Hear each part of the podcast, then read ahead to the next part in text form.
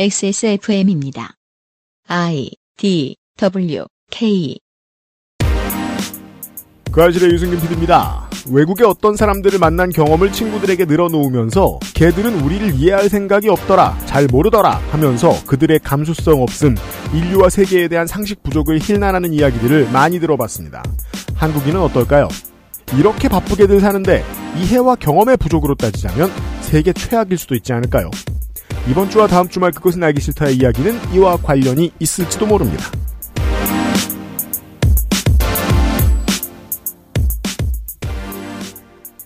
사백 424회 그 아실 토요일 순서를 시작합니다. 윤세민 에디터가 있고요. 네, 안녕하십니까. 윤세민입니다. 잠시 후에 홍 박사를 만나서 아, 이 배경 설명하기도 어렵습니다.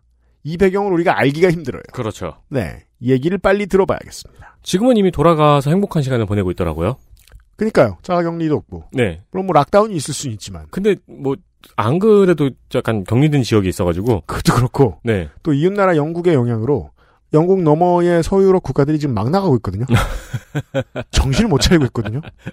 왜 그렇게 말할 수 있냐면 실제로는 세대별로 따지면 집단 면역이 될 정도로 어, 접종을 받은 나라가 드뭅니다. 네. 한국이나 이러지 백신 접종에 관심이 없는 사람들이 너무 많습니다. 특히 서구권에는요. 그래서 백신 접종 안 하려고 도망 다니는 사람들이 어, 더 적극적으로 여기저기 쏘다니고 있거든요. 음. 네. 홍 박사의 안녕을 기원하면서 잠시 후에 홍 박사를 만나보죠. 그것은 알기 싫다는 반려세제 깨끗한 생각 아름다운 재단 18어른 캠페인 고전의 재발견 평산네이처 진경옥 두유는 원래의 맛 온두유에서 도와주고 있습니다. 제조일은 원래 벽 밑에 도장으로 찍혀 있는 거야. 공산품이 그렇지.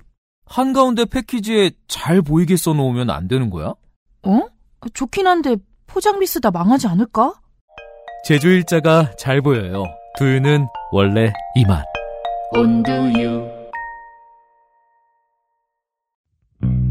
개발자가 직접 생산하고 개발자가 직접 답하고 당신의 삶이 조금 더 깨끗해질 수 있게. 진짜 청소를 하자. 반려세제 깨끗한 생각 제조 일자가 잘 보여요. 두유는 원래 이 맛.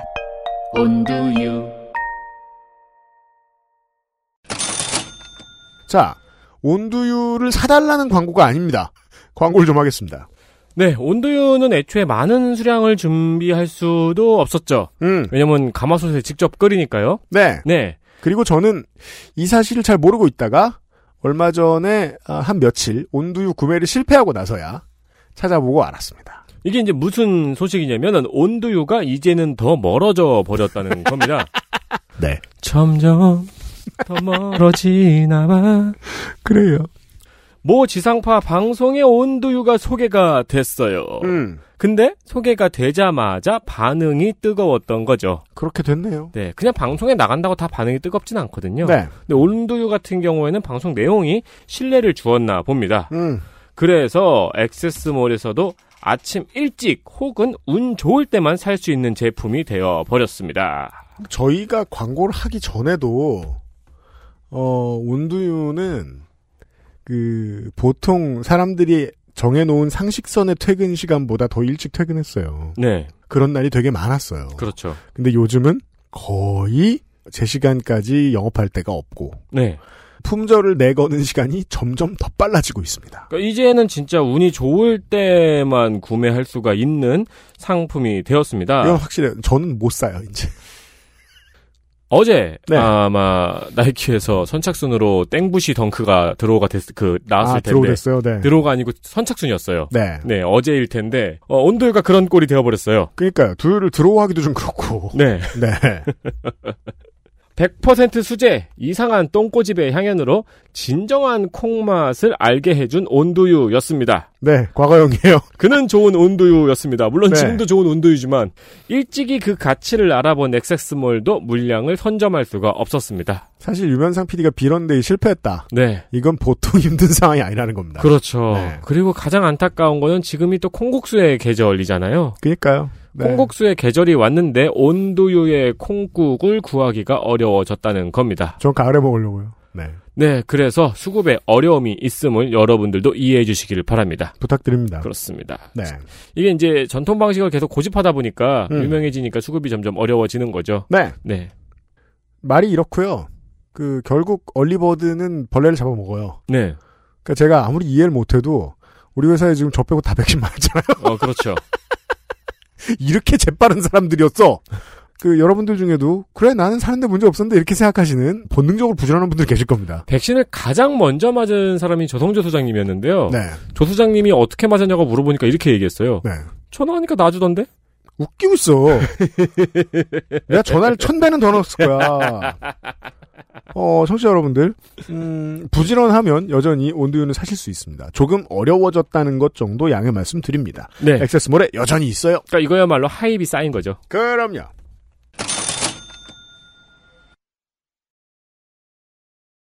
보통 어, 프랑스 옛날 이야기는 보통 하는 사람이 있죠. 선생이라고. 근데 선생은 보통 그 68혁명 전후 나폴레옹 시기 뭐 이런 것들을 잘 알고 그 뒤엔 잘 몰라요. 네. 프랑스의 민속학 일부를 보겠습니다. 오늘과 내일. 이번 주와 다음 주에. 네. 홍 박사가 나와 홍소라 박사가 나와 있습니다. 네, 안녕하세요. 홍성갑 덕질이 나와 있습니다. 네, 안녕하십니까. 어, 홍 교수가 갈려나가는 현장에 와 있습니다. 네. 겁나 갈려 나가고 있습니다. 그러니까 외국에 사는 패널들이 잠깐 입국을 하면 이런 일이 벌어지죠. 쪽쪽 빨아먹습니다. 그렇죠. 이 마른 오징어도 짜면 물이 나온다고. 네, 그럼요. 그럴 때까지 짭니다. 네. 사람들이 마른 오징어에 대해서 가지고 있는 오해죠. 물이 없을 줄 알아요. 어, 농축산인도 같이 세트로 짜이고 있고요. 남양주도 만만치 않게 멀어요. 그러니까 남양주에서 부를 때도 이렇게 길게 시키, 시켜보려고 앞으로. 네. 평소에 시켰잖아요. 네. 데이터 그럼- 센트럴이라고. 네. 그 어떤 것도 길게 느껴지지 않는 거는 정말 강훈을 그죠. 특훈을 받고 난 다음에 이제 우리 10개월밖에 안 남은 거 알아요? 나 아, 취직할 거야. 내 취직을 한다 그랬잖아요. 기다려봐요. 음, 이민 안 간다고 하는 거 보니까 진심이 아니야. 음. 10개월 뒤에 보면 돼. 이 소재는 어, 홍 박사가 하고 싶어 했던 얘기인데 저는 봐도 이해가 안 됐습니다. 저도 지금 이해가 안 되고 있습니다. 어, 지금 몇 번의 대본을 읽었는데 음. 오늘 직접 들어봐야 되겠습니다. 네. 네. 해. 아, 사람이 감히. 지쳤어. 아니 뭔가 이렇게 사인을 주시면 음. 이, 이 경우에는 뇌정지라고 하죠. 아까 저기 쇼파에서 이렇게 누워 있었던 거 못 보셨나요? 아, 진짜요? 아, 이렇게 쓰러 넣었고 음, 저하고 세민이하고 녹음하고 있을 때? 네. 음. 그거 하루 종일 하는 절 봐서라도. 네. 네 오늘은 수염과 여자 이야기를 할 거예요. 네. 둘은 따로 떨어져 있는 얘기가 아닙니다. 수염하고 여자. 일견 어울리지 않아 보이는 조합이죠. 음. 그리고 이 조합은 어떤 사람들에게는 이유 없이 혐오감과 호기심을 자아낼 수 있을 거라고 생각해요. 우리가 이제 인간하고 가장 가까이 사는 동물들, 반려동물들을 생각해보면, 암수의 특성이 구분이 안 된다고 해서 화를 내지 않거든요? 음, 예. 특별히 중요하지도 않아요. 네. 사실 그 내가 뭐 반려동물하고 산책을 나갔는데 얘가 암컷이에요 수컷이에요 물어보는 건 궁금해서가 아닙니다. 그냥 친해지는 과정이지. 따라서 대단한 변수가 아닐 수 있거든요. 하지만 인류가 생각하는 인류에겐 그게 큰 변수인가 봐요. 그래서 19세기 초반에 수염난 여성들은 보통 서커스에서 등장을 했죠. 그랬나 봐요. 음. 2017년 개봉한 휴잭맨 주연의 영화 위대한 쇼맨에서 케알라 세틀이 연기한 레티 러즈가 그런 사람이었습니다. 오늘의 이야기는 이 영화의 배경이 되는 그때와 동시대를 살았던 또 다른 한 사람의 수염난 여성의 이야기입니다. 한 사람의 이야기입니다. 프랑스 사람이에요. 네. 이름은 클레몽틴 들레고요.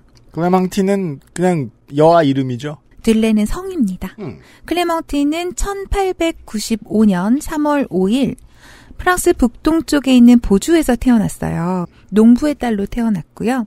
당연히 유년기와 청소년기를 가족의 농사를 도우며 보냈겠죠. 가장 평범한 그 시절 스탠다드. 네. 네. 대체적으로 농부의 딸로 태어나겠죠. 네. 그 당시에. 그니까 말이에요. 그냥 평범한 네. 사람이에요. 음.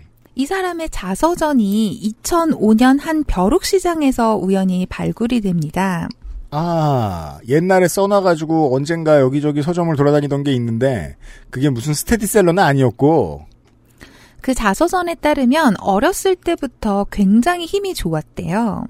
이 양반에 저도 이제 이걸 보면서, 공부를 하면서 사진도 찾아보고 할 거 아닙니까?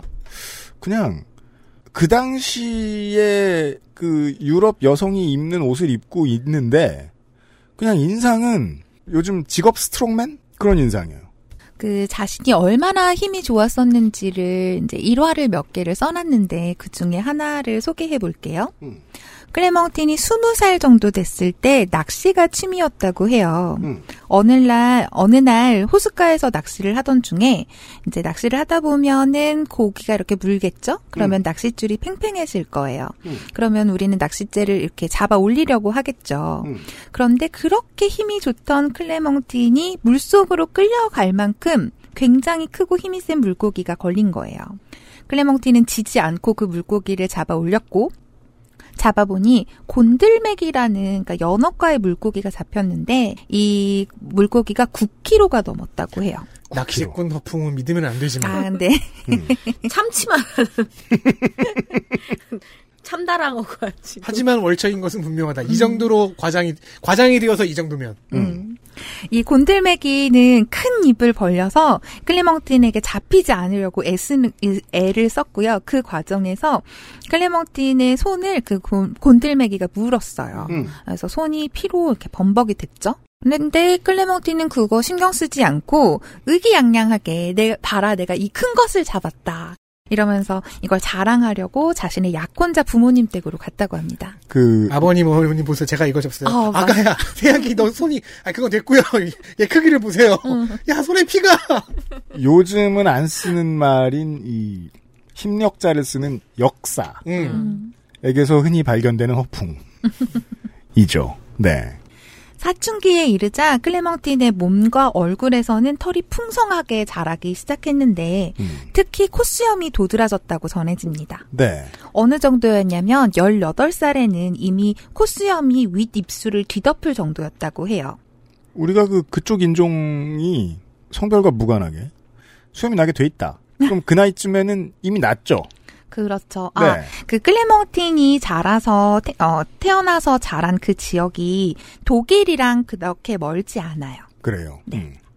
왜 프랑스 같은 경우는 유럽의 그러니까 서유럽의 좀 중심이랄까요? 음. 그러다 보니까 어, 인접한 국가에 따라서 당시 특히나 이렇게 큰 교류가 없었던 당시의 사람들은 음. 그 외관이 굉장히 달랐을 거예요. 음. 음, 음, 음. 스페인 쪽에 비- 어, 가까운 지방에 사는 사람들과 그런 그러면 네. 독일 쪽에 가까운 사람들 지역에 사는 사람들은 좀 다른 모습을 하고 있었겠죠. 그죠. 교류의 적극성이 한참 떨어지던 시대니까 서로 생긴 것도 깨달았겠죠. 네. 음. 그래서 18세에 그렇게 이제 수염이 자랐으니까 클레망티는 주기적으로 면도를 했어요. 네. 그리고 그렇게 면도를 하면서 20살이 됐고요. 1885년 뭐 어딜 가나 그 당시에는 뭐 지금도 사실 지금이라고 벗어났겠습니까? 성 역할이 알아서 그걸 말없이 강제하고 있었을 테니까. 네, 스무 살이 되자 클레몽티는 다운레부주라는 마을에서 빵집을 운영하는 조제프와 결혼을 합니다. 물고기도 잡고 스무 살이니까 그렇죠. 이제 클레멍틴의 일터는 밭에서 빵집으로 옮겨진 것이죠. 아, 네. 그래서 어, 클레멍틴은 손님을 맞이하고 남편인 조제프는 빵을 만드는 일을 했어요. 음. 빵집은 장사가 굉장히 잘 됐다고 하고요. 네. 그 과정에서 클레몽티는 어쨌든 수염은 났지만 면도를 했기 때문에 큰 문제가 되지는 않았다고 해요. 그런데 남편이 류마티즘에 걸려요. 옛날에는 관절염을 해결하기 어려웠을 거예요. 그러다 보니까 빵을 만드는 일을 계속하기가 어려워졌겠죠? 제빵사는 힘이 되게 좋아야 됩니다. 지구력도 엄청나야 되는 거고. 그래서 이 부부는 빵집을 닫고 작은 카페 겸 바를 여- 열어요. 클레멍티는 손님을 맞고 계산을 하는 일을 담당했는데 어, 장사는 여전히 잘 되었다고 해요. 네. 강단이 있고 고집이 있었던 클레멍티는 자신만의 카리스마로 여러 진상을 어, 잘 대처했다고 합니다. 네. 그 술집을 오래 운영한 사람들은 저는 죽기 전에 필히 자서전을 써야 된다고 생각해요. 서비스를 하는 사람들한테 이게 모여가지고 교과서가 될 수도 있을 것 같아요. 네. 어떤 식으로 대처를 했는지 소개를 좀 해드리고 싶어요. 음. 이건 자서전의 일부를 제가 인용을 한 건데요. 네. 저는 UMC가 읽어주셨으면 좋겠어요. 보죠. 우리 카페에 경찰은 필요 없었다. 이 말은 이제 허용적인 범위로 내가 곧 법이다 이런 뜻이죠. 저지드레드죠. 이게 뭔 그러니까 얘기니까 자경단. 그 힘으로 해결했다 이런 얘기 같네요. 어떤 사람이 나에게 예의 없이 군다든가 나의 한 번의 경고에도 태도를 바꾸지 않으면 근데 저는 이런 사람들의 멘탈을 알아요. 경고를 한 번만 하는 이유가 있어요. 패고 싶어서. 이런 사람들 있어요. 반성하면 안 돼. 그러니까 말이에요. 두 번 하면 반성할 시간이 계기를 주면 아깝거든. 예 빨리 사람들한테 어 진열해야 돼 음. 이렇게 녹초가 된 놈을 그렇지. 네. 태도를 바꾸지 않으면 나는 한 손으로 그 사람의 뒷덜미를 움켜잡고 다른 손으로는 바지춤을 잡아 밖으로 던져버렸다 변명을 할 시간도 주지 않았다 저, 그, 요즘은 팟캐스트 시대 367이랑 네. 연관된 한마디 할 수 있어요. 뭔데요 장군감이네요. 그니까요 네 아니 동네에 이렇게 힘 잘 쓴 사람 하나씩 있단 말이죠 음. 보면 이 양반이 그거였던 것 같아요 실제로 체격도 굉장히 좋았다고 어. 해요. 음. 자서전에 따르면 30살의 클레멍틴의 몸무게는 80kg이었습니다. 음. 마흔이 되자 90kg에 달했고요. 네 사진을 보면 키도 꽤나 컸던 것 같아요. 과체중은 옛날에는 완력의 상징이었던 것이 어, 먹는 문제를 해결 못하던 인류였기 때문에 과체중이 되는 일도 어려웠거든요. 예, 음, 어, 클레몽티는 자신의 몸을 어떻게 사용해야 하는지를 잘 알고 있었습니다. 바를 운영하던 어느 날, 한 술 취한 손님이 들어와서 클레몽틴한테 이렇게 물어봐요. 아, 당신이 손님들을 문 밖으로 내쫓으며 의기양양해 하는 그 사람이야? 아 도장 깨러 왔다는 얘기잖아요. 네, 혹은 이 집에 그 손맛이 그렇게 좋다던데 나도 던져다오. 아 넌 제발 그렇게 해석하지 좀 마. 넌 꼭 그 관점을 놓더라. 아니 나는 그 당하고 싶어하는 자가 있을 것이다. 놀이기구 타러 온 것 같잖아. 허허. 근데 손님- 물론 전 청취자 여러분들을 위해서 말, 저 그런 취향도 인정은 해요. 하지만 그럴 수 있다고 상정하는 것은 바람직하지 않다고 생각해요. 네. 그 취객은 클레멍틴에게 자기도 문 밖으로 쫓아보라며 자기는 쉬운 상대가 아닐 거라며 주접을 나 떱니다. 네. 잡아봐. 네, 그러니까 매를 벌러 왔다는 나 건 던져봐라. 그죠. 근데 클레멍틴은 그의 허리춤을 잡아채서 문 밖으로 던져버려요. 음. 그 취객이 식수대 아래 물바지에 처박혔대요. 음. 그렇게 만신창이가 된 취객을 두고 클레멍틴은 다음과 같이 회상합니다. 음. 그 손님이 한 샤워는 정신 건강에 좋았던 것 같다. 왜냐하면 다음 날 그 손님이 찾아와 비굴한 모습으로 변명 같은 사과를 했기 때문이다. 저, 저, 졌습니다. 이게 뭐 저 20세기 그러니까 19세기의 동네 모습이라는 것이 이거 20세기입니다만 옛날 동네 모습이라는 것이 자영업을 하는 곳이 업종별로 동네에 한 곳밖에 없잖아요. 그럼 결국은 바의 주인장하고 친해져야 될 거 아니에요. 그런 입장이었던 것 같네요. 네.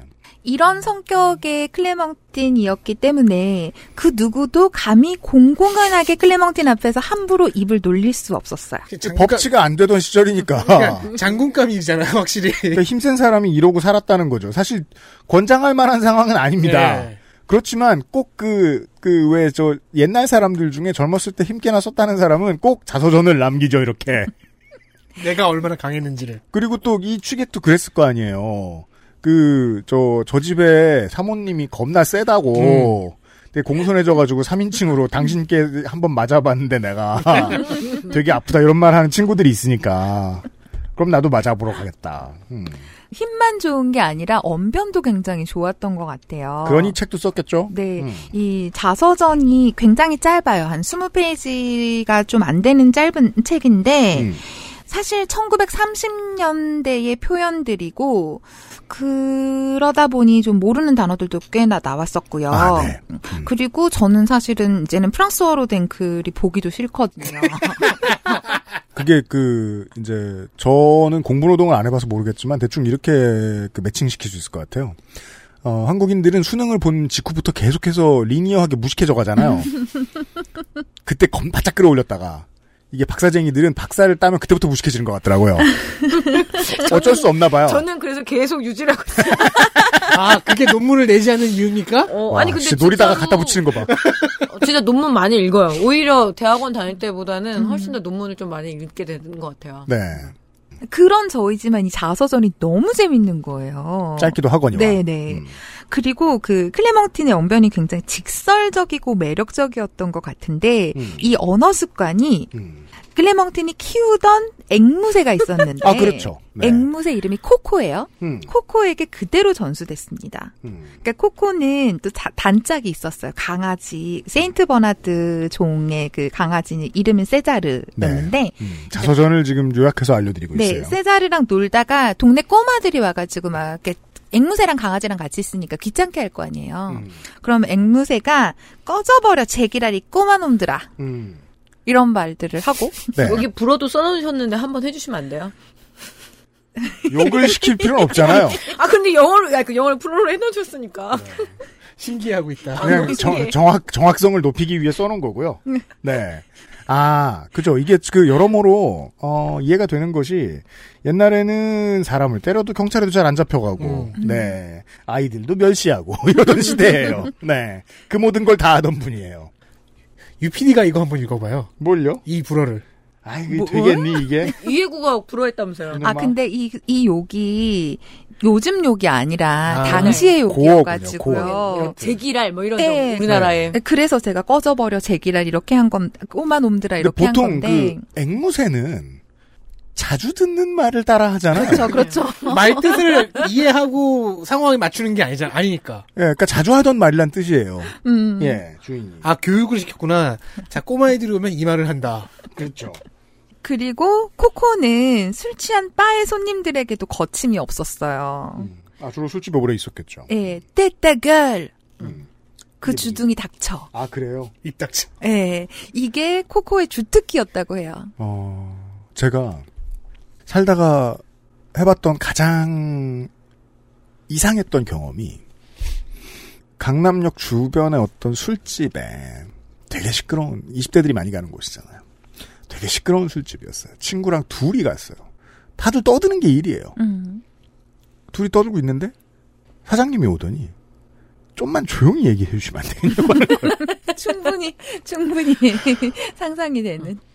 아니 이곳에서 듣기 가장 어려운 말이 아닐까 그렇죠. 이거 불합리하기도 하고요. 잖아 하지만 유승균이라면 나는 이해한다. 노래방에서 노래하지 말란 얘기잖아 네그 경험이 잊혀지질 않아요 음. 네어 그러고 다니던 주인이다 근데 네, 그거를- 주인의 앵무새다 예, 그거를 그 술집에서는 앵무새가 한다. 그러니까요. 사람도 아니고. 손님들이 주로 기죽어 있었겠네요 네 욕을 좀 아웃소싱 시킨 거죠. 그러니까 말입니다 어, 1901년이 됩니다. 36살의 클레몽티는 오순절을 맞아서 친구들과 함께 근처 대도시인 넝스에 놀러 가요. 음 그리고 그곳에서 마치 운명과도 같은 장면을 목격하게 됩니다. 네 바로 사람들이 돈을 내고 수염난 여성을 구경하고 있던 장면이었는데요. 음. 어, 그 장면이 있다는 소식을 듣고 태어나서 처음으로 자신과 외모가 비슷한 사람을 만날 수 있게 된 클레멍티는 막 엄청 기대를 해요. 음. 그런데 기대는 곧 실망으로 바뀝니다. 네 왜죠 어, 희귀한 프릭? 보통 이게 그, 그, 서커스에서 네. 많이 쓰는, 이게 뭐, 프릭쇼다 이러면, 음. 그, 그렇죠. 네. 프릭이라는 말은 멸시의 의미도 가지고 있지만, 음. 뭔가, 그저 멸시의 의미이죠. 사람에게서 흔히 볼 수 없는 어떤 특징을 가지고 있는 일반적이지 않은 것을 네. 이야기할 때. 네. 그래서 이걸 한국어로 어떻게 정확하게 번역할 수 있을까 고민을 했, 는데 음. 그러니까 뭔가, 뭔가, 뭔가 기괴한 무엇인가를 음. 네. 표현하는, 네. 그러니까 그, 차별이 차별인 줄도 모르던 시절. 그렇죠. 의 이야기죠. 그럼 그냥 프릭이라고 할까요? 그러죠. 그 이게 어 뭐 비슷한 시기에 뭐 남미에서 나온 이런 이야기다. 음. 그러면은 이제 유전자의 영향으로 성별과 무관하게 이제 채무가 많이 나는 비율이 높다 보니까 음. 그냥 일반 명사처럼 쓰이는 거죠. 어, 음. 우리 동네의 수염난 할머니 음, 음, 음, 음. 그냥 그런 식으로 받아들이는 것도 있었던 모양이에요. 근데 프랑스는 그게 그렇게 흔하지 않았던 모양이네요. 네. 그럼 프릭으로 갑시다. 프릭으로 홍보됐던 그 사람보다 그 사람을 보러 온 클레멍틴의 얼굴에 수염이 훨씬 더 풍성하게 나 있었던 것이. 아, 아까부터 이분 계속 이기고 있는데요? 그니까요. 이게 되게 중요한 것 그러니까 같아요. 음. 스무 살에 곤들맥이 이겼고요. 그러니까 빠를 연 다음에 그, 그 도장 깨기 온 그 손님이 이- 던져버렸고요. 이게 법이 없던 시절에는 힘센 놈이 법이잖아요. 계속 이기는 경험을 한 거야. 이게 되게 중요합니다. 아니 그리고 음, 서커스에서 맞아요, 맞아요. 서커스 예, 프릭쇼에서 수염난 여자로 브랜드가 되어 있던 사람을 수염양으로 이겼어요. 그러니까 기죽어서 움츠러 들어본 적이 없단 소리잖아요. 근데 그냥 저 사람은 돈을 벌어. 음. 근데 나보다 수염이 덜 났어. 뭐야 저 땡밥은 이런 생각이 드는 거죠. 자서전에서 클레멍티는 뭐라고 이야기를 하냐면 그 여성은 서너 개의 수염이 얼굴 곳곳에 나 있을 뿐. 확실히 과장은 심하네. 그래가지고는 돈 벌기 힘들었을 텐데.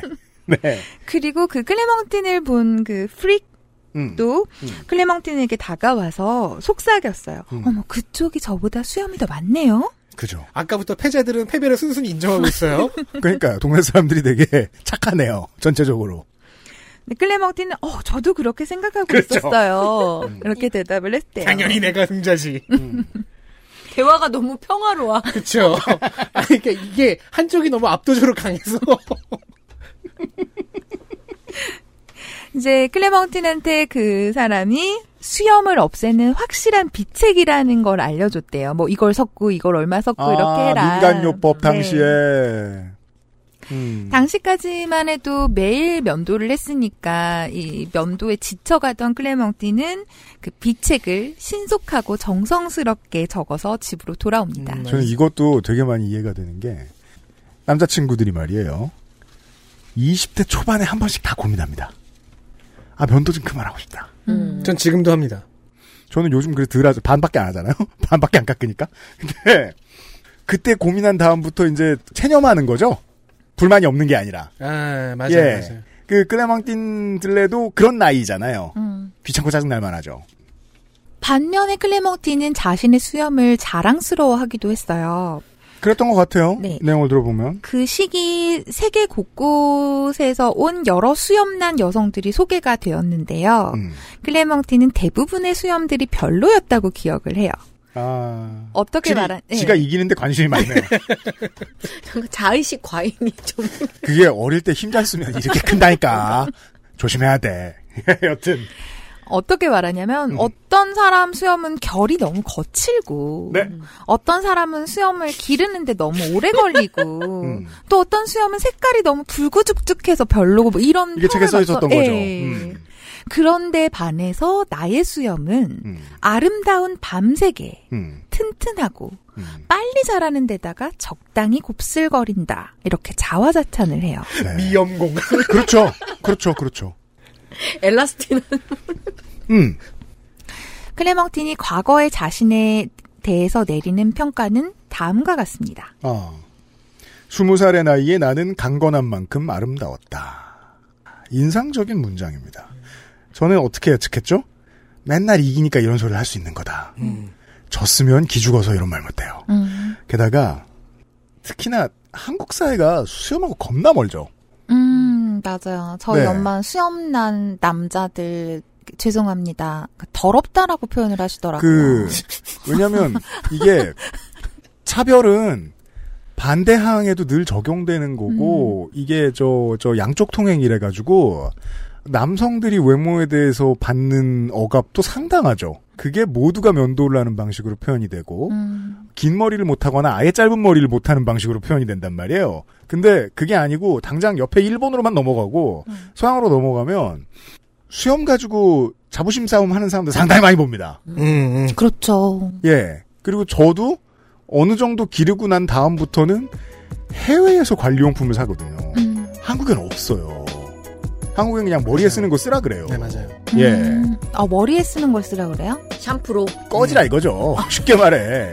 정말 다르거든요. 수염이랑 머리는. 어. 네. 관리가 되다 말아요. 음. 아예 아예 안 되는 건 아닌데 되다 말아요. 그래서 저는 아마존에서 착한 아미쉬 이런 브랜드 물건 네. 예. 사가지고 여튼 나 그거는 못 사겠던데. 그거 좋아요. 냄새도 XSFM입니다.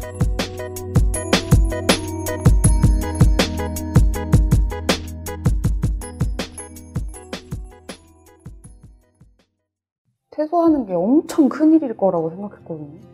근데 너무 아무렇지 않게 집이 바뀌어 있더라고요. 제가 무슨 생각이 들었냐면, 어, 그러면 나는 이제 내 스스로 나를 찾아야 되는구나. 내가 할 수 있는 일 찾아야 되는구나. 만 18세가 되면 보육원을 나와 자립정착금 500만 원으로 자립해야 합니다. 이렇게 보호가 종료되는 아이들은 한 해 약 2,500명. 이들은 어떻게 살아가고 있을까요? 18 어른의 건강한 자립을 위해 함께 해주세요. 아름다운 재단 18 어른 캠페인. 진경옥은 물을 타지 않습니다. 진경옥은 대량 생산하지 않습니다. 진경옥은 항아리에서만 중탕합니다. 진경옥은 엄선된 원료만 사용합니다. 진짜를 찾는다면 진경옥입니다. 고전의 재발견 진경옥 평산네이처 왜 그렇게 흘려 왜 나이 40에 먹는 대로 그렇게 흘리는 거 그리 흔한 거고 우리 딸은 또 어떻고 아침 먹은 거 점심 먹은 거 꼼꼼하게도 그려놔 그리고 어찌나 활발은 한지 엎어져서 피가 나도 울지도 않아요 레깅스 무릎에 핏자국 없었으면 자빠진지도 모르고 핏자국 그거 잘 지워지지도 않아 내가 무슨 빨래방도 아니 얼룩도 아니 무슨 수를 이거 대체 어찌해야 돼? 다른 생각하지 마세요. 오직 깨끗한 생각. 얼룩된 반려세제 클리징.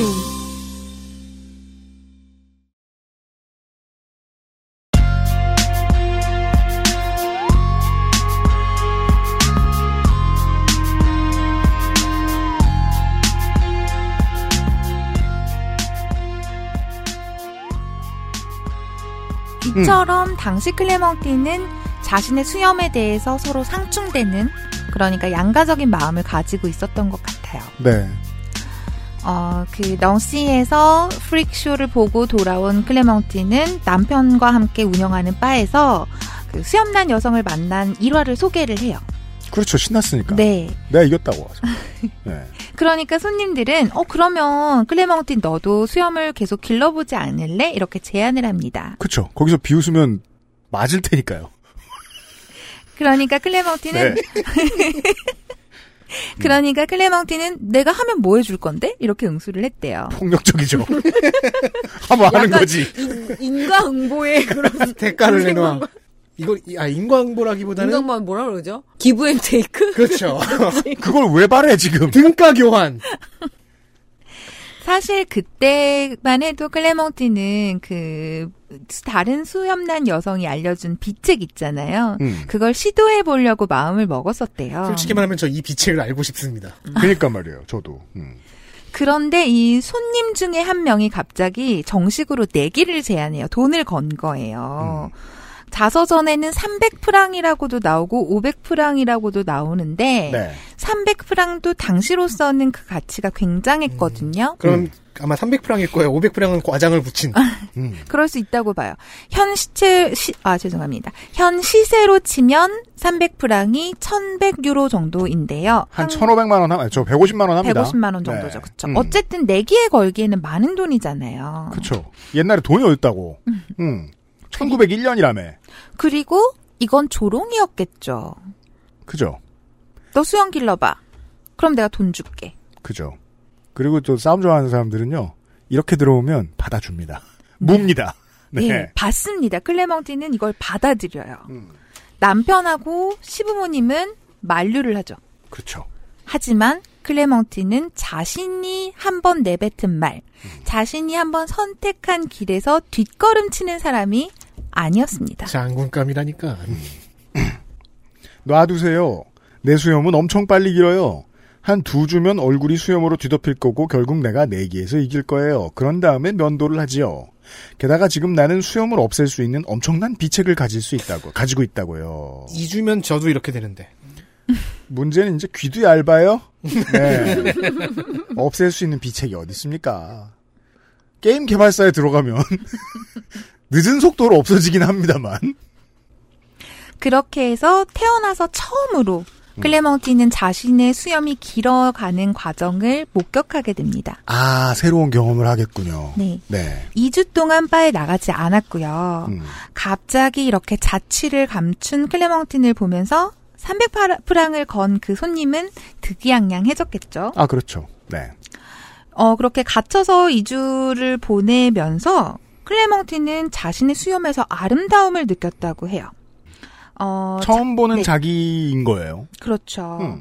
그 수염의 색깔이 자신의 머리카락과 똑같은 완벽한 밤색이었고 음. 갈수록 부드러워졌고 물결치듯 세련되게 곱슬거렸대요. 자, 이게 자서전에 나와 있는 표현들일 거라는 네, 말이에요. 맞습니다. 그러니까 미염공, 미염공 맞네. 그리고 이해가 되는 게 20대 초반에는요. 원래 괜찮아요.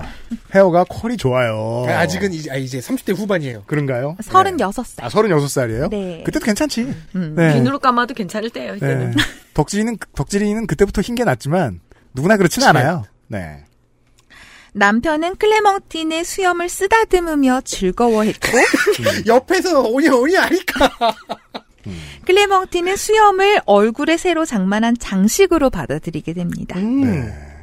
하지만 그 모습으로 다른 사람들 앞에 나서는 것은 아무리 클레멍틴이라 해도 쉬운 일이 아니었겠죠. 그 시절의 뭐 사회 그 분위기를 알 수는 없습니다만 몇 가지는 유추할 수 있습니다. 그 옛날 책이나 그림을 보고 막 옛날 이야기들을 접하다 보면 제일 놀라는 게 그거거든요. 사실상 어, 사회생활하는 거의 대부분의 사람이 남성이던 시절이잖아요. 음, 그렇죠. 그래서 그 당시에 이 민속 문화를 보면 외모에 다들 엄청나게 관심이 많이 있는데 그 사람이 다 남성인 거예요. 그래서 옷, 수염 그 얘기만 하는 거예요. 모이면 친하면 서로 칭찬해 주는 사이인 거예요. 다 남성인데 그래서 대화의 주제 중 상당 부분이 수염인 거죠. 그리고 그걸 들었을 거고요. 그 기준을 알고 있을 거고요. 그 정도는 읽혀요. 아무리 수염에 좀 자신감을 가지기 시작했다 하더라도 음. 그 모습으로 다른 사람들 앞에 나서는 것은 쉬운 일이 아니었습니다. 음. 그래도 일은 해야 했기 때문에 바에는 나가기 시작을 했고요. 게다가 또 내기도 이겼기 때문에 음, 예. 돈을 그렇죠. 받아야 증명을 해야죠. 음. 하루는 친구가 돌러- 놀러 왔어요. 음. 친구는 클레멍틴의 풍성한 수염에 놀랐지만 곧 그 수염을 칭찬해줬고요. 야, 잘, 어, 야, 훌륭하다. 네, 음, 그리고 역시 이- 주변에서 으쌰으쌰. 음. 친구의 이 칭찬이 어, 클레멍틴에게는 격려와 자신감을 찾는 계기로 작용했습니다. 음. 클레멍틴은 다시 위풍당당하게 손님을 맞았고요. 이제 마을과 주변 동네의 모든 사람들이 클레멍틴에 바로 몰려옵니다. 음. 이렇게 클레멍틴은 내기에 이겼습니다. 네. 또 이겼- 하지만 또 이겼어. 어, 음. 그렇죠. 하지만 돈은 받지 못했죠. 아, 쪼잔하네요. 네, 네. 내기를 걸어온 그 손님이 끝내 돈을 주지 않았다고 해요. 음. 하지만 그래도 괜찮았습니다. 어차피 돈 때문에 수락한 내기가 아니었기 때문이죠. 아, 예. 중요한 발견을 했으니까요. 내가 이겼는데 뭐 도- 돈이 중요한가? 생각해보면, 생각보다 많은 수염 나는 사람들이 이런 경험을 해봤을걸요? 왜냐면, 어릴 때부터 일단 면도는 하고 보거든요. 나기 시작하면. 네. 근데 안 해봤더니, 이것도 뭐 할만해! 이런 경험은 다들 한 번씩 가져요. 그때 나 자신을 한 번쯤 발견하게 되긴 하는 것 같아요. 음.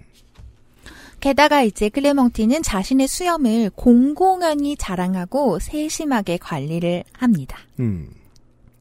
이렇게 수염난 여자가 운영하는 바에 대한 소문은 재빠르게 퍼져나갔습니다. 네. 손님들은 타지에서도 모여들었고요. 구경거리 없는 시대죠. 그렇죠. 클레멍티는 자신 그대로의 모습으로 대중 앞에 나서게 하는데 크게 기여한 그 친구가 이번에는 다른 제안을 해요. 네. 바로 클레멍틴의 사진으로 엽서를 만들자는 것이었죠. 돈에 밝은 사람이 옆에 하나씩 있죠. 아, 그리고 당시에는 엽서가 굉장히 중요한 매체였어요. 아, 그렇죠. 네, 예를 들면 우리 왜, 뭐 그거보다 한참 좀 후이긴 하지만 식민지 식민지 때다, 시기에도 뭐. 그쵸. 일부러 어, 연출해서 가장 맞습니다. 원시적인 모습으로 네네네. 해서 보내고 그렇죠. 네. 뭐 기생의 모습이라던가 아니면, 아니면 뭐 음. 젖가슴을 드러낸 그렇죠. 그런 여인들 뭐 네네네. 젖먹이는 네네. 여인들 그래서 엽서가 당시엔 굉장히 중요한 매체였어요. 음, 그러게요. 그, 음. 제가 철들기 전까지만 해도 엽서는 주고받는 게 되게 의미 있는 것으로 쓰이던 아이템이었어요. 엽서는 예술품의 역할도 했고, 골동품의 역할도 하고, 그랬었네요. 기억나네요. 그리고 지금도 우리가 관광지에 가보면 엽서를 팔잖아요, 항상. 그렇죠. 예. 오래된 문화의 흔적이죠. 그렇죠. 음. 이 제안을 받은 클레멍티는 걱정을 했습니다. 음. 어쩐지 자신이 괜히 마을을 부끄럽게 할지도 모르겠다. 음. 이런 생각이 들었던 거죠. 네. 그런데 오히려 마을 사람들은 타지 사람들에게 클레멍틴 이야기를 하는 것이 자랑스럽다면서 대환영의 뜻을 밝힙니다. 네. 아, 우리 마을에서 셀- 셀럽이 나왔다. 어, 그런 거죠. 아, 나 그 사람 어렸을 때부터 잘 안다. 이런 거. 음. 그 후원에 힘입어서 클레멍틴은 엽서 프로젝트를 실행에 옮겨요. 엽서 속에 실린 클레멍틴의 사진은 지금도 인터넷에서 쉽게 찾아볼 수 있는데요. 네. 뭐 사륜 마차를 탄 클레멍틴, 강아지를 산책시키는 클레멍틴, 음. 신문을 읽는 클레멍틴, 뭐 이런 것들이죠. 그니까요. 그 사진들을 보면요. 이 일변 납득이 가는 게 수염 저렇게 잘 안 자라요. 진짜로. 예.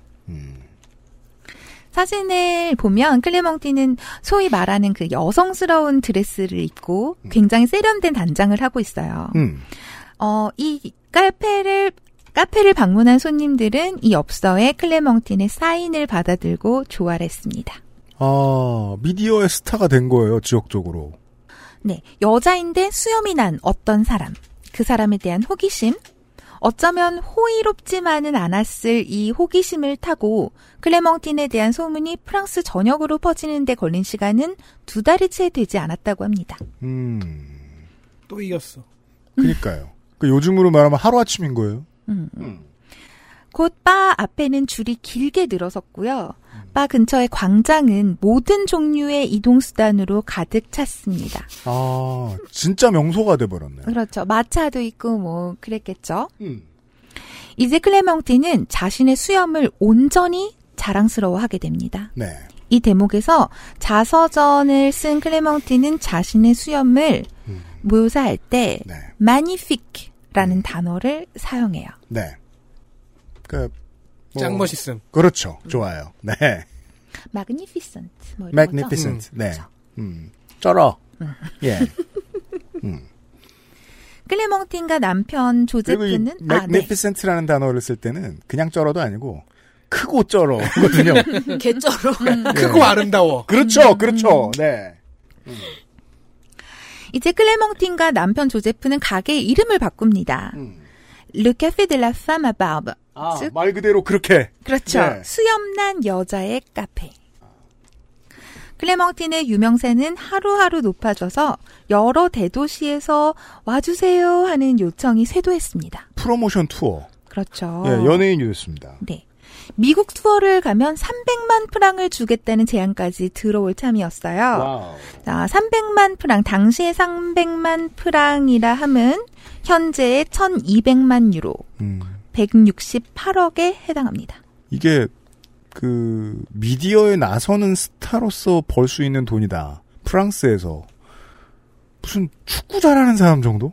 음. 예. 음. 국가대표 셀럽인데요? 300프랑 벌려고 했다가 진짜 네. 그죠, 그죠. 음. 음. 응, 로또네 로또. 어, 그런데 클레멍틴은 이걸 거절해요. 왜냐하면 클레멍틴에게는 남편과 가족이 우선이었다고 해요. 여행을 길게 다니긴 좀 그래요. 그렇죠. 남편은 게다가 수년 전부터 류마티즘을 앓고 있었고, 클레멍틴은 가장이나 다름없었으니까요. 음. 그리고 이미 클레멍틴의 수염과 엽서 덕에 이 들레에 가는 보다 편안한 생활을 누릴 수 있었어요. 예전보다 수입은 늘었을 거예요. 그렇죠. 예. 100, 억 원이 없어 그렇지. 클레멍틴은 갑부가 되는 것보다는 남편이 좀 편하게 이동할 수 있도록 조랑말을 사주고 음. 그 조랑말과 함께 산책할 수 있는 좀 넉넉한 크기의 정원을 사줄 수 있게 된 것. 그러니까 집 사고 차 샀다. 아, 음. 그럼 된 거죠. 예. 이, 어, 이, 것도 약간의 승- 승리라고 볼 수 있겠네요. 자본주의를 향해 달려가게 하는 그 욕망을 이겼어요. 그냥 경제적 자유를 이뤘으면 끝이지 뭐. 이 네. 정도면 됐지. 그 구김이 없는 성격에서 나올 수 예. 있는 선택이죠. 그리고 클레멍틴을 지지하는 마을 주민과 함께하는 삶 이것도 중요했던 것 같아요. 음. 이런 삶에 만족했다고 합니다. 음. 이후 1903년 클레멍틴은 에피날이라는 도시에서 사자우리에 직접 들어가서 사자 옆에서 샴페인을 마시는 사진을 찍기도 해요. 그래도 활동은 계속 하셨네요. 네. 이 에피날이라는 도시는 그렇게 먼 곳은 아니에요. 음. 근데 이 결과적으로 이 사진이 클레멍틴의 유명세를 한껏 높이는 역할을 하기는 했지만 클레멍틴이 이 프로젝트에 처음부터 적극적으로 참여하려고 했던 것은 아니었다고 합니다. 사실 이때 이 에피날 시에서 이동 동물원이 열렸는데요. 네. 이 행사의 책임자는 동물원 열리는 그 갈라쇼 있잖아요. 네. 갈라에서 뭔가 특별한 이벤트를 하고 싶어 했어요. 이 에피날시 시장이 갈라쇼에 사자오리를 드리는 것까지 허락을 하고, 네. 아, 그러면 우리 지역에 수염난 여자가 있는데, 이 사람을 좀 초청하면 어떻겠냐, 이런 제안을 했고, 네. 곧 행사 책임자가 클레멍틴을 보러 옵니다. 그리고 가족들은 엄청나게 반대를 했죠. 특히 남편과 여동생의 반대가 거셌다고 해요. 음, 우리가 지금 이 이야기를 들으면서 가장 크게 생략하고 그리고 그 몰라서 확신을 가질 수 없었던 지점은 어찌 보면 가장 예측하기 쉬웠던 부분일 수도 있습니다. 사회의 고정관념의 벽. 클레멍틴도 사실은 그 제안이 크게 달갑지는 않았어요. 음. 말하자면 구경거리가 되는 거잖아요. 음, 그런데 음. 여동생이 막 미친 듯이 화를 내면서 극렬하게 반대를 하니까 음. 마음을 고쳐 먹었어요. 나는 이 문장이 제일 이해가 안 가서 그래. 아니 그런 사람들이 있으니까 구깁셀도 없고 그 자기가 하고 싶은 걸 하게 하고 자기의 선택을 계속 밀고 나가는 사람인데 누구 지금 동생이 자기 선택을 강제하기 시작했잖아요. 하지 말라고. 네. 그렇죠. 그러면 원래 하기 싫다가도 그래? 못할 건 뭐야? 겸손한 청개구리 깡. 이게 맥락을 파악하기가 좀 쉽지가 않은데 다 읽어도 어려울 것 같은 게 20페이지짜리라며요. 저는 그런 성격이었을 것 같아요. 음. 저도 나만이 일단- 나를 통제할 수 있다. 음, 또 게다가 이게 이렇게 동생이 이렇게 극렬히 반대를 했다면 아마 그 전부터도 이런 문제와 관련돼서 언니에게 음. 압박을 넣었을 거라고 예측할 수 있어요. 그렇죠. 자기 자신에 대한 모습 이전에 이 사회의 통념에 맞춰 살라는 조언을 많이 했을 수 있겠죠. 그렇겠죠. 네. 예. 부모님이 그런 말 안 했다면 더더욱이 동생이 더 많이 했겠죠. 언니는 왜 그러냐며. 이렇게 반대하는 여동생에게 어, 클레멍틴이 한마디 합니다. 너 정말 진저리가 난다. 네가 반대하니까 나는 가련다. 그러니까요. 이해가 쉽습니다. 예. 오히려. 그 누군가가 싸우면 이렇게 대답해 주면 더 이해하기가 쉬울 것 같아요. 음. 네가 자꾸 반대하니까 하겠어. 예. 음. 행사 책임자는 때를 놓치지 않겠다는 듯 말합니다. 잘 생각하셨습니다. 공연 뒤로 1,500프랑을 드리겠습니다. 예, 공연 뒤, 아, 이거는 다른 사람이 읽어주세요. 네. 가비가 읽어주세요. 잘 생각하셨습니다. 공연비로 1,500프랑을 드리겠습니다. 네. 되게 야비한 야비한 음, 인신매매범 같아. 이게 그 프로모터를 저렇게 생각하면 안 돼요. 좋은 사람들이 많은데. 네. 내가 만난 프로모테들은 다 이런 새끼였어. 자, 이러니까 클레멍틴이 아, 됐습니다. 돈은 관심 없어요. 그냥 갈 겁니다. 결정했어요. 그러니까 이걸 자, 이제- 성깔이 음. 좀 보입니다. 네, 동생 동생의 반대 반대 때문에 빡쳐서 한 결정이 확실해요. 음. 이제 그 다, 바로 다음 날, 이제 행사 책임자는 이거를 놓치면 안 되는 거예요. 다음 날에 도시 온 병마다 선풍적 인기의 수염난 여자, 사자 우리에 들어간다. 이런 홍보 문구가 붙어요. 사자를 패러. 이해됩니다.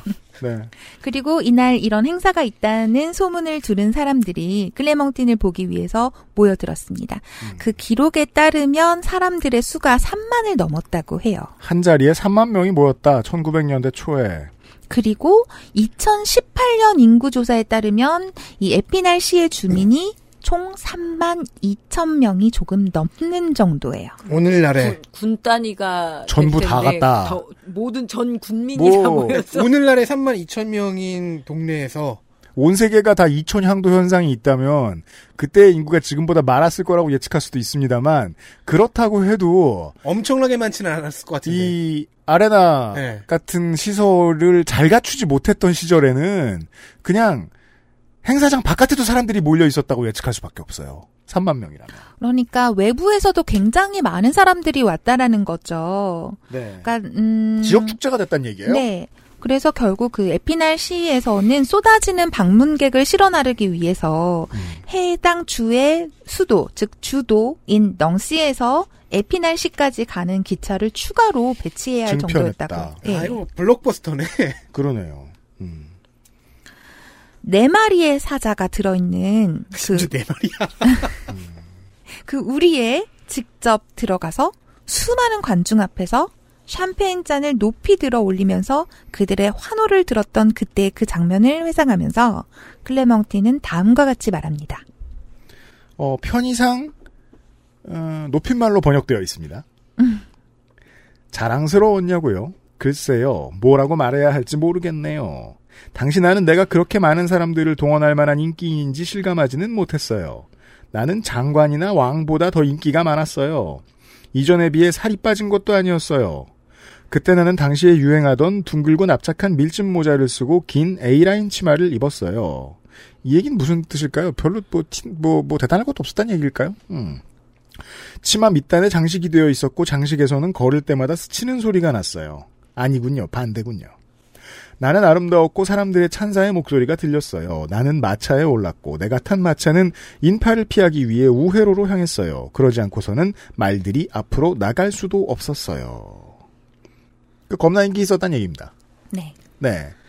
이처럼 스스로 자신의 온전한 모습을 사회에 드러내는 것에 클레멍티는 거침이 없었습니다. 음. 하지만 돈 때문에 구경거리가 되는 것은 거절했습니다.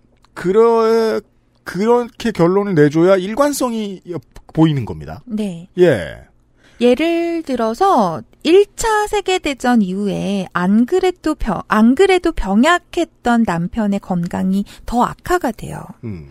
그래서 클레멍티는 바도 닫고 이번엔 수예점을 열어요. 수예점. 네. 음. 이 와중에 피니어스 테일러 반엄. 네. 그러니까 아까 방송 이제 추- 시작할 때쯤에 제가 언급했던 그 영화 있잖아요. 네. 그렇죠. 위대한 쇼맨. 음. 이 영화의 모티브가 된 인물이 클레멍틴에게 하나의 제안을 해요. 음. 그러니까 이 반엄이라는 사람이 난쟁이, 거인, 뱀, 개, 원숭이 이런 거를 이용한 서커스의 선구자로 음. 알려져 있죠. 네. 반엄은 클리몽틴에게 300만 프랑을 제시하면서 자신의 서커스단에 들어올 것을 제안합니다. 참고로 당시 빵 1kg가 1.13 프랑이었대요. 그리고 프랑스 통계청의 계산에 따르면 2020년 기준 대략 현 가치로 300만 유로 정도 되고요. 네. 음, 원화로는 42억 정도 됩니다. 음. 하지만 클레몽티는 이 제안을 거절합니다. 네. 게다가 반엄의 제안을 이 유명한 사람의 제안을 클레멍틴이 단칼에 거절한 것은 이번이 처음이 아니었다고 해요. 네. 이 영화를 보시지 않은 분들도 이 PT 반엄의 이야기에 대해서 알고 계신 분들은 많을 거예요. 윤세민이 한번 다루기도 했었고. 네. 그러니까 반업 그 효과 음. 이야기. 엄청난 사기꾼이기도 하고 매우 유능한 프로모터이기도 했죠. 그 둘을 합해놓은 캐릭터입니다. 자서전에서 클레멍틴은 명확하게 스스로가 프릭, 불어로는 페노메논이라고 하는데요. 이 프릭이 아니라는 걸 적시해요. 음. 클레멍틴은 스스로를 건강한 한 사람의 여성으로 봅니다. 그 말을 하고 싶어서 스스로 어, 자서전을 썼나 보네요. 네. 그 사람에게 있어서 수염은 자연의 실수로 부여된 것이 아니라 클레멍틴 자신의 매력을 부과시키는 희소 가치를 지닌 어떤 것이었습니다. 그렇기 때문에 클레멍틴 스스로가 대중에게 드러내면서 자신의 아름다움과 어, 희소성을 자랑스럽게 공개하는 것은 괜찮지만 프릭쇼의 일원이 되어서 동정과 결- 경멸 섞인 호기심의 대상 혹은 구경거리가 되는 것은 거부하는 것이 클레멍틴으로서는 당연한 일이었던 것이죠. 그래서 자신이 엽서를 팔고 행사를 뛰는 것은 상관없지만 음. 타인이 나를 포장하게 만드는 것은 용납할 수 없다. 그렇죠. 이게 이제 그 대중 앞에서 무언가를 하는 많은 사람들이 겪게 되는 고민인데 이것을 좀 더 자기 자신의 큰 그릇으로 이겨내는 사람들이 있는가 하면 이겨낸 척하면서 영혼을 파는 사람들이 또 있고 그리고 그 시장 밖에서 보면 그냥 객석에서 보면 그 둘이 분간이 안 돼요. 음. 예. 그냥 와 신기하다, 와 멋있다, 와 재밌다 이 정도로 끝나고 소비 그런 게 소비니까. 음. 근데 하나의 거대한 행위 예술이죠. 그 우리가 저 웁스양 감독하고 얘기를 그 전에 한번 한 적, 했던 적이 있었는데 공연장 안에 모여 있는 사람들까지도 소품이죠. 실제로 그 작품을 들여다보면 그걸 이제 크게 봐서 관리해내는 인물이 간혹 있는데 그런 사람이었던 모양이에요. 본인의 주장으로 보면 네, 자서전에 따른 거니까요. 이 사람의 이야기를 다음 주 이 시간에 좀 더 해보겠습니다. 아 재밌어요 저는 홍 박사 수고 많으셨어요. 네, 감사합니다. 네, 저는 수염난 남자 홍성갑이었습니다. 네. 어, 웬일로 생각해보니까 웬일로 면도 다 했다. 그래서 제가 아까 살 빠졌냐 이랬대요. 전이 그게 아니라 수염을 깎은 거래요. 저, 네. 저분은 클레망딩과 똑똑같이 농부의 딸 전문점 농부의 딸이지만 유명하지도 않고 박사도 못 따고. 아이고 정말. 아, 지난번부터 아, 계속해서. 기승전박을. XSFM입니다.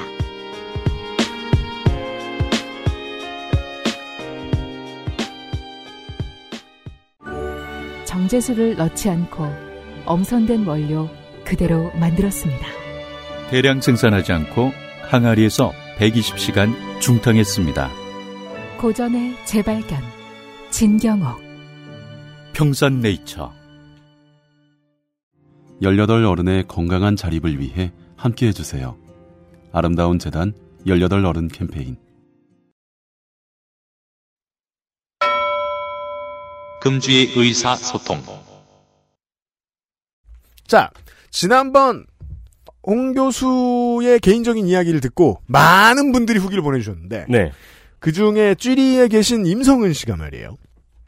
홍소라 교수의 생생한 해외 입국 후기에 감명을 받아 짧은 글을 전합니다. 재미와 정보를 동시에 잡은 에피소드라니. 저도 올 가을에 2년 만에 한국에 가려고 계획 중인데 큰 참고가 됐습니다. 가기 전에 꼭 신용카드를 미리 확인하고 물티슈를 넉넉히 챙기겠습니다. 네, 임성은 씨. 준비가 잘 돼 있다면 물티슈가 없어도 됩니다. 근데 무슨 일이 생길지 모르니까요. 음. 이게 우리가 홍소라 박사의 말에서 느낀 게 홍소라 박사도 나성인의 방송을 들으면서 공부를 했단 말이에요. 아, 그래서, 맞아요. 그러면은, 물티슈도 중요합니다만, 아, 임성훈 씨도 그, 클렌징 오일. 네. 꼭 챙기십시오. 그렇죠. 네. 그리고, 제일 좋은 건요, 화장 안 하는 겁니다. 아, 그렇죠. 그리고 이제 가능하면 날씨에 맞는 편한 신발. 네. 편한 복장. 어, 자세히 소개해주신 유경험자 김미나 씨의 후기입니다. 코시국에 해외에서 입국할 때 수도권 바깥 지역으로 가셔야 하는 분들은 홍소라님이 말씀하신 대로 인천공항에서 바로 광명역으로 가는 버스줄로 격리되어 이동합니다. 입국 전에 반드시 체크해야 할 점은 한국 보건복지부 지침도 숙- 숙지하고 바로 앱 설치, 입국 경로, 검사 방침 등등 본인이 거주할 도시와 그 지자체 안에 본인 거주 구역 이거는 이제 광역자치단체와 기술자치단체를 말하는 거겠죠? 네. 그러니까 네. 이제 뭐, 뭐, 부산이면 부산? 그러니까 뭐 경상북도 영덕군, 어, 그렇죠. 경상북도와 영덕군의 그 방침을 모두 확인해라. 네네. 네. 혹은 지침 혹은 방역 방식도 숙지하셔야 합니다. 가장 편하고 쉬운 방식은 방법은 한국에 있는 지인에게 미리 연락하여 구청 보건소에 전화하셔서 입국자 이름, 입국 날짜, 입국 국가 격리 시 지낼 장소 등등을 설명하고 이에 따른 지침을 안내받는 방법입니다. 그러면 각 보건소에서 입국자의 이름과 자가격리 방법을 체크하고 자택이 아닌 다른 곳에서 자가격리를 할 사람의 경우에는 각 지자체별, 구 단위별 격리 가능한 시설을 안내 혹은 예약해 줍니다. 이걸 반드시 각 지자체의 보건소를 통해 하셔야 공항에서 입국할 때에도 원활하게 직원들이 확인해 줄 수 있습니다. 그러니까 결국 최종적으로 도장 찍어주는 건 보건소다. 네. 네, 구청 군청 보건소. 네.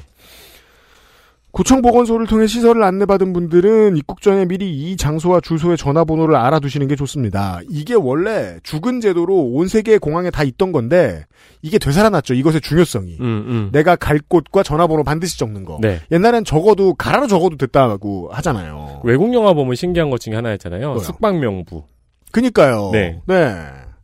왜냐하면 입국 심사 시 격리 장소와 주소의 전화번호를 써서 제출하게 돼 있고 검역하시는 직원들이 일일이 이 장소에 전화를 걸어 이 사람이 시설에 2주간 자가격리하도록 예약돼 있는지 체크를 하거든요. 어, 그러면은 이중 체크가 되겠네요. 네, 네. 좋네요. 저처럼 거리가 먼 부산이나 혹은 전남으로 가시는 분들은 손이 닿는 가방 속이나 옷 주머니 속에 에너지바, 초콜릿, 사탕 같은 간식을 꼭 챙겨 가시는 걸 추천합니다. 왜냐하면 중간에 광명역에서 기차를 기다릴 때 자판기가 있긴 하지만 어쨌거나 목적지 거리가 멀면 단, 단지 단지 이동 거리뿐 아니라 버스와 기차를 기다리는 시간 그리고 목적지 도시에 도착하자마자 PCR 검사를 받는 시간을 포함해서 완전히 숙소에서 쉴 수 있기까지 무지막지한 시간이 걸릴 수도 있거든요. 음, 중간 어. 뭘 먹어라. 그리고 뭐 사람 취향에 따라서 뭐 누군가는 강된장을 준비할 수도 있고. 그니까요. 삼계탕을 준비할 수도 있고. 근데 서서 먹어야 됩니다. 가방 안쪽에서 이렇게 꺼내가지고 서서. 삼계탕? 강된장과. 홍소라님의 경험에서 알 수 있듯 반드시 한국 돈, 현금이나 카드를 준비하세요. 둘 다 준비하시는 게 안전할 것 같아요. 그죠? 네. 옛날 옛적에는 그 카드 사용이 익숙치 않은 나라들이 되게 많았잖아요. 네. 불과 몇 년 전까지도. 그래서 환전은 반드시 해갔지 않습니까? 그렇죠. 음, 네, 한국에 돌아올 때도 그게 필요할 수도 있겠다. 비상용 비상용 환전은 지금도 반드시 해가죠. 광명역으로 이동하는 공항버스와 KTX 비용을 지불해야 하거든요. 그리고 중간에 배고프면 자판기에 파는 간식이라도 사 드실 수 있으니 여윳돈을 준비하세요.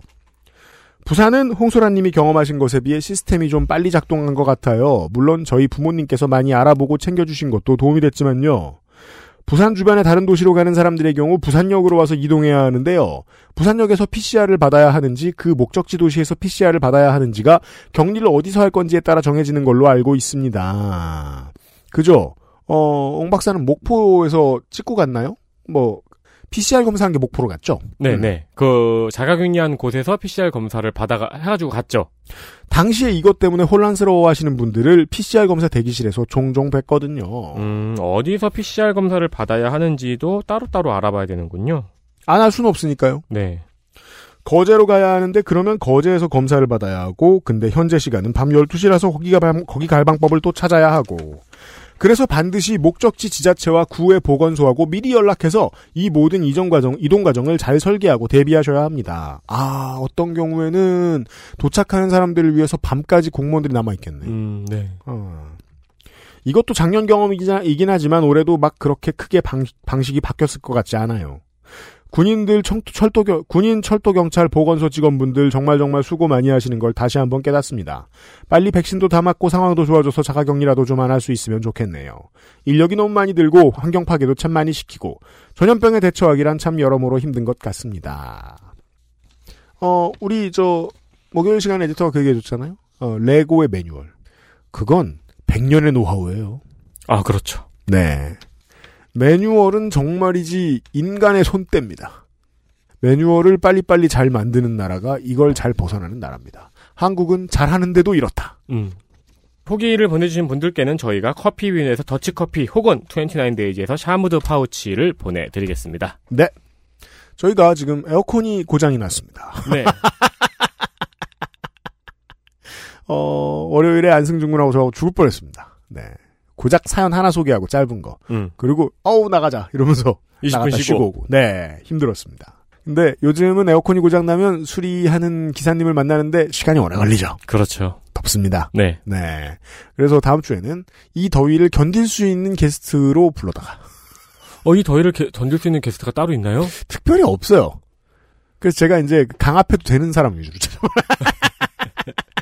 그러니까 아싸리 우리가 이열치열로 네. 삼계탕이나 뭐 설렁탕 같은 걸 먹으면서 이 스튜디오 안에서 땀을 뻘뻘 흘리면서 네. 다음 주에 어, 저희와 더위를 공유해줄 게스트와 목요일에 다시 인사를 드리도록 하겠고요. XSFM의 시사교양 프로그램 그것은 알기 싫다 424회를 모두 마무리합니다. 남은 주말 안전하게 보내십시오.